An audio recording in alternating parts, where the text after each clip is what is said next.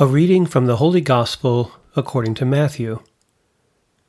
Jesus said to the chief priests and elders of the people, What is your opinion? A man had two sons. He came to the first and said, Son, go out and work in the vineyard today. He said in reply, I will not, but afterwards changed his mind and went. The man came to the other son and gave the same order. He said in reply, Yes, sir, but did not go. Which of the two did his father's will? They answered, The first. Jesus said to them, Amen, I say to you, tax collectors and prostitutes are entering the kingdom of God before you. When John came to you in the way of righteousness, you did not believe him but tax collectors and prostitutes did. Yet, even when you saw that, you did not later change your minds and believe him. The Gospel of the Lord. We jumped over another whole chapter in Matthew's Gospel since last Sunday. We vaulted over the entry into Jerusalem and landed in the middle of Jesus' controversies with the leaders in the temple. Jesus came into the city riding on a donkey, and the people cried, Hosanna to the Son of David. The crowd is proclaiming that Jesus, the Son of David, is the long awaited Messiah who comes, not with power and might, but riding a lowly beast. Jesus enters the temple, and in a prophetic action, reclaiming the temple as his Father's house of prayer, overturns the tables of the money changers. Then Jesus does something very significant, although it's only a single verse in Matthew's Gospel. The blind and the lame came to him in the temple, and he cured them. David captured the city of Jerusalem from the Jebusites who were inhabiting the city at the time. The Jebusites were so confident that David would never capture the city that they taunted him, saying, Even the blind and the lame can defend the city from you.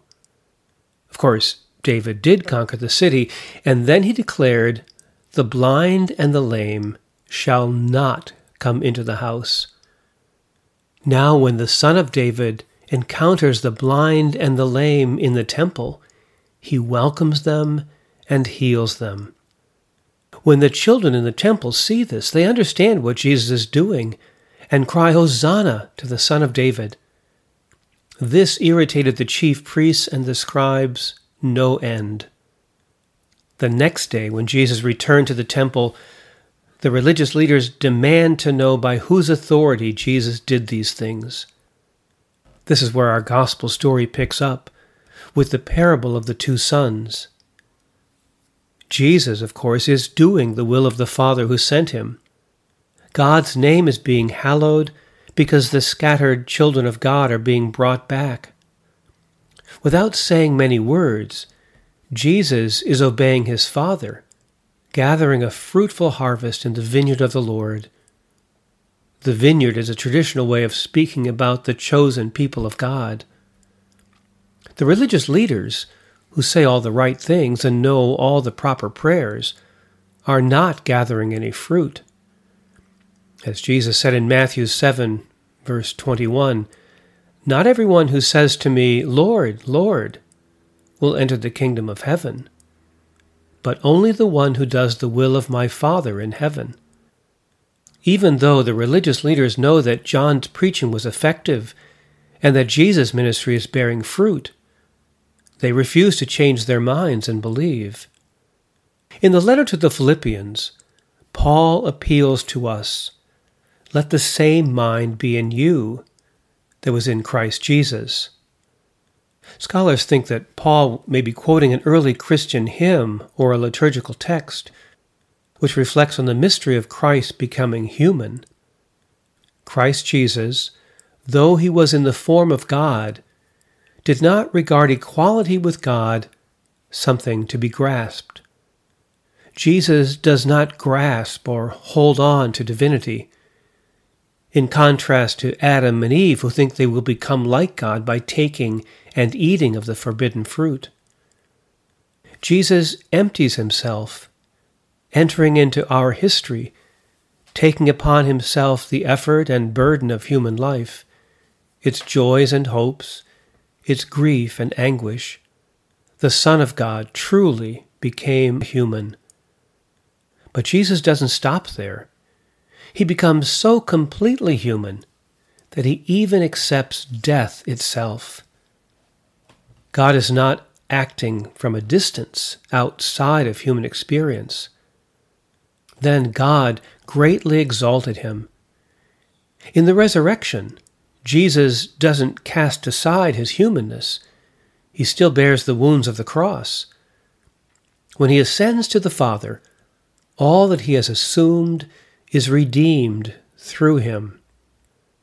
Nothing human is outside of God's love.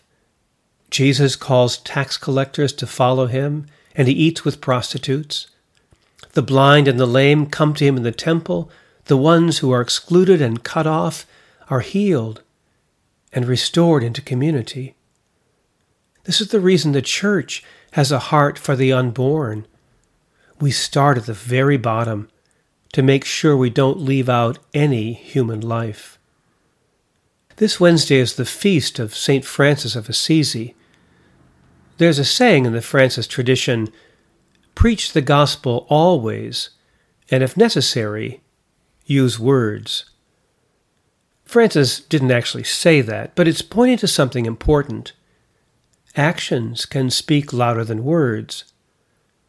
Francis wanted to follow the poverty and the self emptying of Christ, as described in the great emptying hymn of Philippians. A significant moment in Francis' spiritual growth was his encounter with the leper. As Francis showed mercy to these outcasts, he came to experience God's own gift of mercy to himself. To serve the leper was not only to serve the most abject of the poor, but also to serve Christ. Lawrence Cunningham says that Francis teaches us that the Bible is not a book to be read, but a text to be performed. Just as we can't discover Mozart by reading his musical scores, we have to hear his music, or better yet, perform it. In the same way, the Word of God doesn't come alive until it becomes the score by which we lead our lives. Jesus Christ is the face of the Father's mercy. Everyone whom Christ has embraced through his suffering love on the cross, he gathers back to the Father through the resurrection. There's a beautiful Jewish midrash that goes like this When Adam and Eve are driven from the Garden of Eden, God says to them as they go, You are dust and to dust you shall return.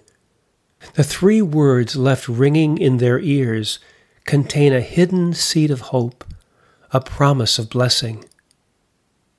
You shall return. Likewise, for all of us, a change of mind is always possible.